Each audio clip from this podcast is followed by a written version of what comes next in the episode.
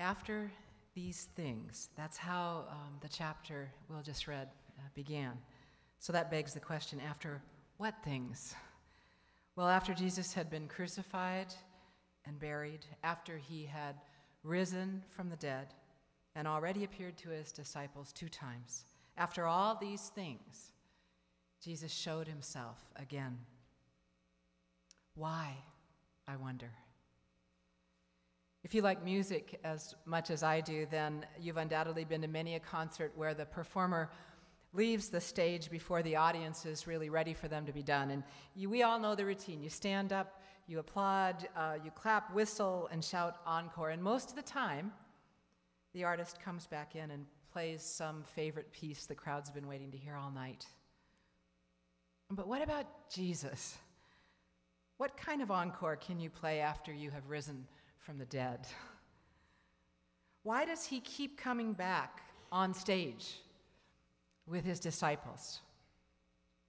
My theory is that Jesus knew all too well that there was need for another encore performance, that there was unfinished work to do with those who had committed their lives to following him forever. At the beginning of chapter 21, the disciples have left Jerusalem and they're now gathered by the Sea of Galilee. And just imagine the scene. What they're doing there, we can only guess, we can only imagine. They're probably just waiting for something or someone. It's almost like you can hear the clock ticking. And finally, Peter says to his peers, his friends, I'm going fishing. And with a sigh of relief or maybe resignation, all of his friends offer to go with him. Now, I don't know that John uh, means it this way in his gospel, but Peter's words in this chapter have always been kind of discouraging to me.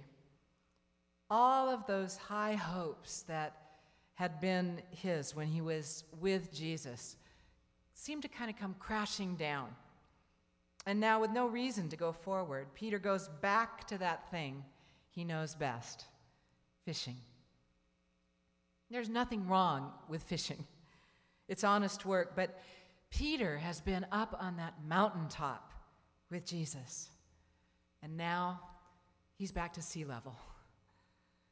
That would be bad enough, but to make matters worse, Peter is not succeeding at the one thing he knows he can do well.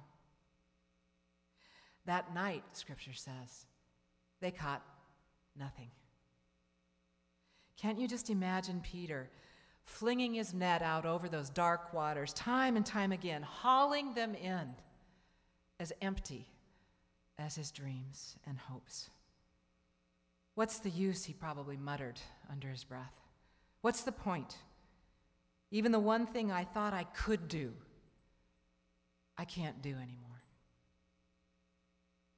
But then day breaks, and that stranger asks the question all of us who, have, who fish have heard many a time Did you catch anything? And they shake their heads, No, nothing. Well, why don't you cast that net on the other side of the boat, the right side of the boat? And to humor the stranger, for some reason, they do it. But as we all know, this time everything changes. This time they're unable to haul it in because of that wiggling mass of fish that have been um, caught in the net.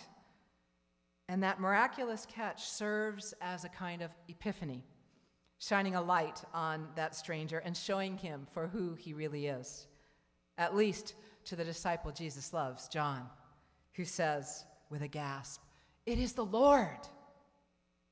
And you all know the rest of the story. We just heard it. The thing I noticed this time round in studying this passage and preparing for this sermon is just how strange a request it was of Jesus to ask those disciples to cast their net on the other side of the boat, the right side of the boat.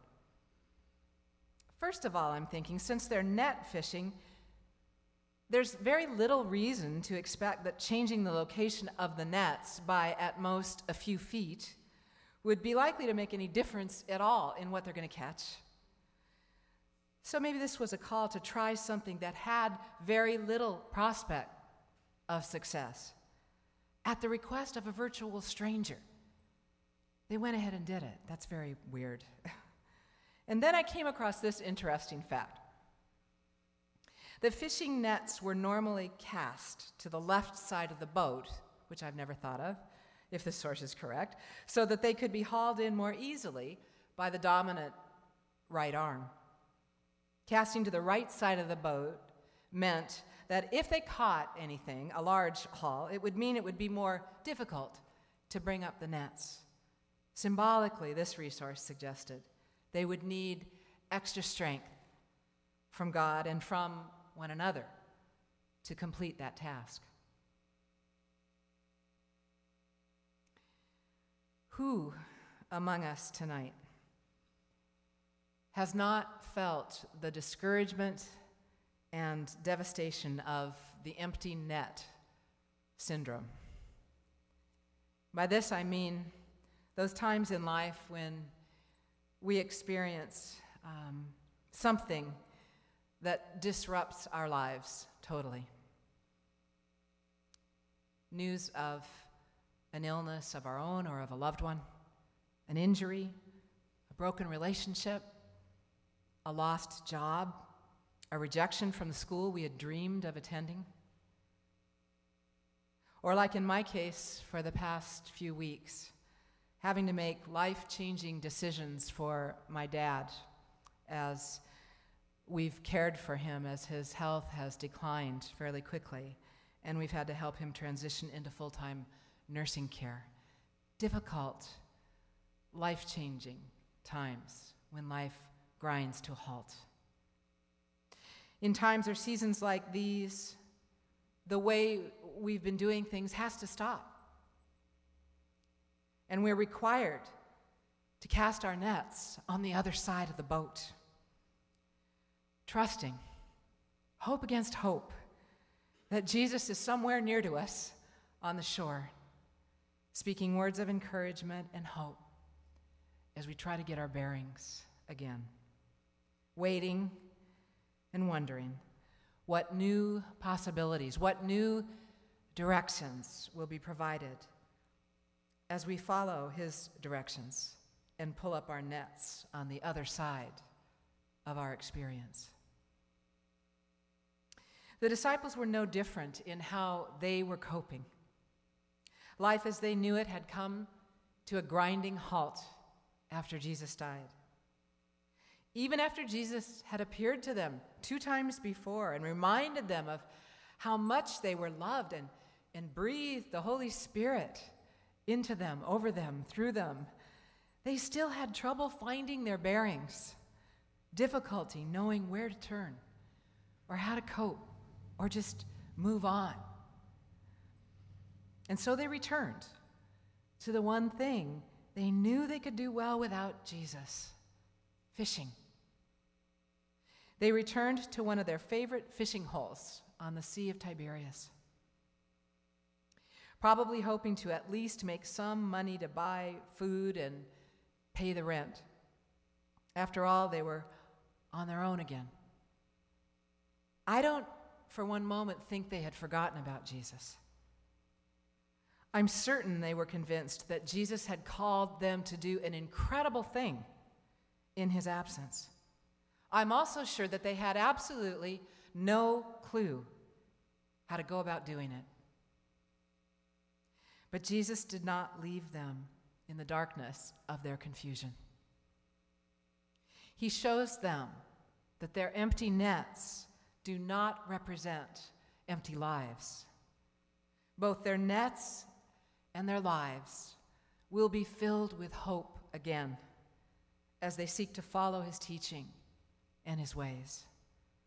And Jesus gives Peter a special care, knowing that the most important thing he can do now is to empower his leaders. The church will depend on their ability to be able to look to Jesus, to hope in what looks impossible, and to believe that His Word will never fail them. The disciples know the reality of failure all too well. They've failed Jesus time and time again, despite knowing that they were called to follow him. But do you notice something? To the end, to the end, Jesus never, ever gives up on them. He keeps reminding them not to depend on their own ways and power and wisdom. He reminds them of their calling as children of God and disciples of the living Christ. But this seems to be a story of call waiting, a story we've all experienced. You and I are called to follow Jesus. But most of the time, if we're honest, the one who calls us is waiting for us to respond. Waiting, but never giving up. Waiting, but always looking for ways to reveal himself to us, to pierce through whatever darkness surrounds us, to fill some empty net in our lives. Waiting to empower us to be able to take up our cross and follow him. It's that wonderful image of God in classic devotional literature of God as the hound of heaven, who relentlessly pursues us with his grace and his love.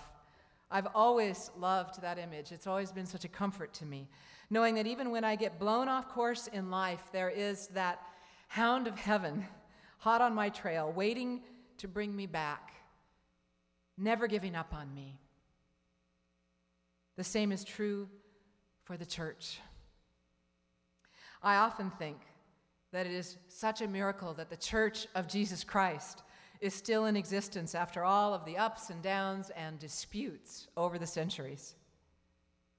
Jesus has never and will never give up on his church. The Presbyterian Church claims the motto of the Reformed church tradition, which states boldly that we are to be the church reformed and always reforming. This is because we believe that God is alive, that Christ is alive, and that the Spirit is alive in the church and in the world. And so our life together should show evidence of ongoing transformation. I am so, so grateful for the leaders of our church, our elders and our deacons for all of those who are participating on our transition teams and our search committees, who continue to faithfully give of their time and their wisdom to help to tend and feed the sheep from the oldest to the youngest in our congregation, and to prayerfully discern how the Spirit of Christ is calling us forward into transformational ministry in this congregation. As we contemplate the next five years of being in community together and living out our calling as followers of Jesus, my hope and prayer is that we will not be tempted, as the disciples were, to pick up our old familiar nets and ways of doing things. We can probably do that pretty well with or without Jesus. But wouldn't it be exciting to trust Jesus to lead us on paths we've never traveled before. So I, I want to ask you to pray for our strategic planning team and our staffing task force and the open and affirming task force, to pray for the search committees, uh, for our new preschool director and our new director of ministry to children and their families. These are exciting and important times in the life of our church. And to be sure, none of these processes are ever going to be perfect. But the exciting thing is that with our Lord's help and his promise to bring us back on course when we start heading our own way instead of God's way, we will be a living, breathing example of the church reformed and always reforming. I worry about a church that gets either too discouraged or too comfortable with life as it is, and that loses the expectation that God desires to do a real work of transformation among us. Sometimes I even think our modern American church puts too much emphasis on our own decision or action to become a Christian. When we say things, uh, common things, not that they're bad, but things like, since I accepted, I accepted Jesus as my Savior, since I took Jesus into my heart. And I don't deny that these are very important and life changing concepts. But today's story reminds us of an even more important truth, a greater truth. We are not our own. Jesus said at another time, You did not choose me, I chose you. You are here tonight as his disciples, his followers, because for some strange, surprising, wonderful reason, he wants you to serve him, to follow him, to tell and to show all the world that he is alive and determined to have this world as his own. There is a great grace for us in this truth. I don't know about you, but I don't always act and think and believe like a Christian should. I'm a, I'm a pastor. Well, you knew that. but thank God, my relationship to God is not primarily something I do, it is something that God has done and that God is doing in me. And the more I can surrender myself to that reality, the more I experience the mystery of the reality of Christ in me, the hope of glory. The good news of Easter says that our God will stop at nothing to redeem this world. Nothing. The cross, defeat, death, nothing will defeat the accomplishment of God's purposes for this world. And we are a part of those purposes. If you are here tonight as a disciple, and I believe you are, a follower of Jesus, then you become a sort of proof, a living proof of Easter. Living breathing testimony that God really does work wonders in this world. In your own way, your story of being touched by God is probably no less dramatic than that of Peter's. When you think of all the reasons you might not be here, all the defenses against Christ that the world has to offer, it makes your own conversion nothing short of miraculous. And so on this third Sunday of the Easter season, remember that choosing the option of call waiting doesn't work with God. You are called. Jesus said, You did not choose me, I chose you, and I appointed you for ministry in my name. May God give each of us the courage to cast our nets in unfamiliar waters so that we too might be surprised by all the ways Jesus desires to fill our world and our lives with hope and love and mercy and grace. Alleluia. Amen. Let us pray. Oh God, we are here tonight because you've called us, and in your mercy, you have reached out to us and chosen us to be your disciples. Help us to be faithful to your desire for us. We feel at times unworthy, so unworthy of the great trust you've placed in us in calling us to be your church. And yet we know you to be the Lord of life, the God of Easter who also brought forth life from death, newness from deadness, something from nothing, And if you could do that, then you have the power to make even us faithful disciples. And we thank you for that. Amen.